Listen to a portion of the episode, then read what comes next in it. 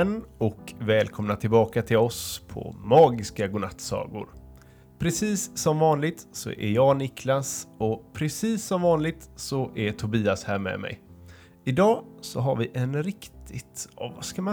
riktigt unik saga på gång. Ja, hej Niklas. Ja, idag så kommer vi att berätta om sagan Prinsessan som aldrig slutade att fisa. Och den är önskad av Charles från Västerås. Så förbered er på en ganska så annorlunda saga. Men innan vi dyker in i sagans värld tänkte jag lätta upp stämningen med ett skämt. Ja, vad kul. Det var länge sedan. Det vill vi gärna höra, Aida. Det var två diarréer som spelade fotboll. Då kom två bajskorvar och frågade om de fick vara med.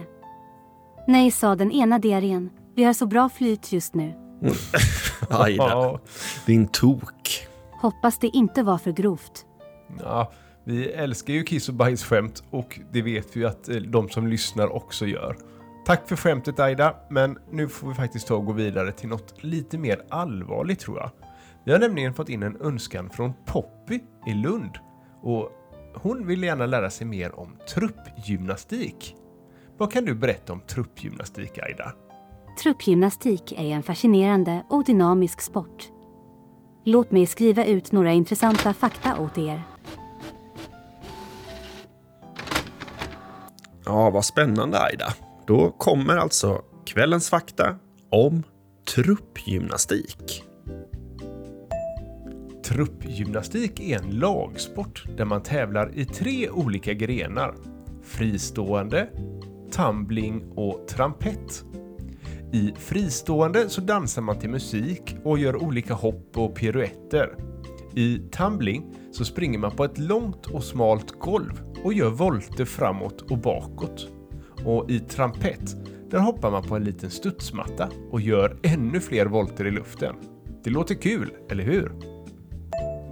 Visste du att truppgymnastik är den populäraste tävlingsformen inom svensk gymnastik? Det finns över 30 000 gymnaster som har licens för att tävla i truppgymnastik i Sverige. Det är nästan som att fylla hela Friends Arena med gymnaster. Truppgymnastik är en ganska så ny sport som började på 1980-talet i Sverige. Det är inte så länge sedan om man jämför med andra sporter som till exempel fotboll eller simning som har funnits i hundratals år. Truppgymnastik har utvecklats mycket sedan dess och blivit mer avancerat och fartfyllt. Truppgymnastik är en sport som man kan hålla på med hela livet. Det finns olika nivåer och åldersgrupper som man kan tävla i. Från nybörjare till elit och från barn till seniorer. Det finns till och med en klass som heter veteraner där man måste vara minst 35 år gammal för att få vara med. Det är alltså aldrig för sent att börja med truppgymnastik. Visste du att truppgymnastik är en sport som är populär i fler andra länder också? På den internationella scenen så kallas sporten för team gym och det finns ett europeiskt mästerskap som hålls varannat år. Sverige är ett av de bästa länderna i team gym och har vunnit många medaljer genom åren. Andra länder som är duktiga på team gym, det är Danmark, Island, Norge och Finland. Ja, tack så mycket, Aida. Det där var faktiskt både informativt och ganska så inspirerande. Men nu ska vi alltså gå till kvällens saga, som då är en saga önskad av Charles, 7 år, från Västerås. Vi tar och lyssnar på önskningen. Hej, jag heter Charles. Jag bor i Västerås. Jag vill höra en saga som handlar om en prinsessa som aldrig kunde sluta fisa. Lukten kom ända bort till det andra landet så de svimmade alla dem. Ja, detta låter ju onekligen roligt. Aida, kan inte du ta och skriva ut den här sagan åt oss, så är du gullig? Jag pruttar ut den med en gång. Här är den.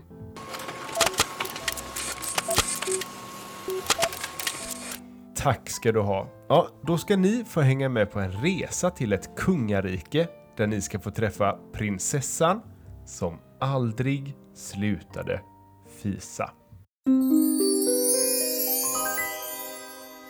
I ett land långt borta bodde det en prinsessa som hette Sofia. Hon var vacker och omtyckt, men hon hade ett hemligt problem. Hon kunde inte sluta fisa. Sofias fisar var så illaluktande att de kunde färdas över till andra länder och göra så att människor svimmade. Hon fes hela tiden, både på dagarna och på nätterna. Hon fes när hon åt, när hon pratade, när hon sov och till och med när hon badade. Sofia var väldigt ledsen över sitt fisande. Hon försökte göra allt för att stoppa det, men ingenting hjälpte. Hon åt hälsosamt, hon tränade regelbundet och så gick hon till doktorn. Men ingen kunde hitta något fel på henne. Sofia blev allt mer ledsen. Hon vågade inte gå ut bland folk, för hon var rädd att de skulle bli arga på henne för hennes fisande. Hon tillbringade all sin lediga tid i sitt rum och hon pratade inte med någon. En dag kom en ung man till slottet. Han var en trollkarl och han hade hört talas om prinsessan. Han erbjöd sig att hjälpa henne och Sofia var så glad att hon började gråta. Trollkarlen studerade Sofia under flera dagar och till slut hittade han orsaken till hennes fisande. Det visade sig att Sofia hade en magisk sten i magen. Stenen gjorde att hon alltid var lite hungrig och när hon åt då producerade hon gaser som luktade jätteilla. Trollkarlen visste hur han skulle ta bort stenen, men det var ett farligt uppdrag. Stenen var mycket kraftfull och om han gjorde fel så kunde det få förödande konsekvenser. Sofia bad trollkarlen att göra allt han kunde och trollkarlen lovade att han skulle försöka. Trollkarlen förberedde sig noga för uppdraget. Han samlade ihop alla sina magiska krafter och när allt var klart gick trollkarlen in i Sofias mage.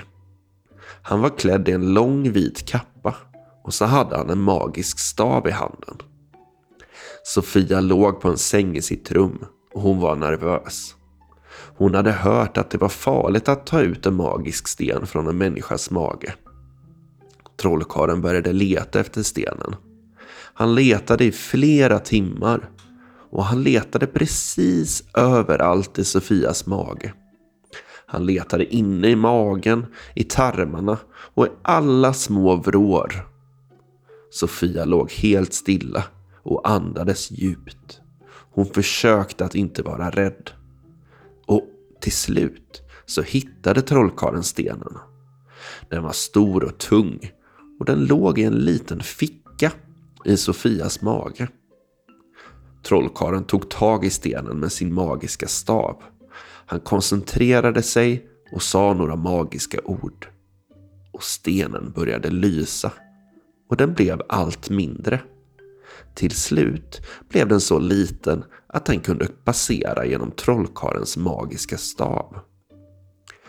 Trollkarlen tog ut stenen ur magen. Och Sofia kände sig genast bättre. Hon var inte längre hungrig och hon slutade att fisa. Sofia var så glad att hon började gråta. Hon tackade trollkarlen för att han hade hjälpt henne. Och hon sa att hon aldrig skulle glömma honom. Trollkarlen log. Han var bara glad att han hade kunnat hjälpa Sofia. Och Sofia var nu fri att leva sitt liv som hon ville. Hon kunde gå ut bland folk igen och hon kunde träffa nya människor. Efter att Sofia hade blivit hjälpt av trollkarlen bestämde hon sig för att använda sin historia för att hjälpa andra som var annorlunda. Hon grundade en organisation som hjälpte människor som hade problem med sitt fisande. Organisationen blev mycket framgångsrik och den hjälpte många människor att leva ett normalt liv. Och Sofia, hon glömde aldrig trollkarlen som hade hjälpt henne.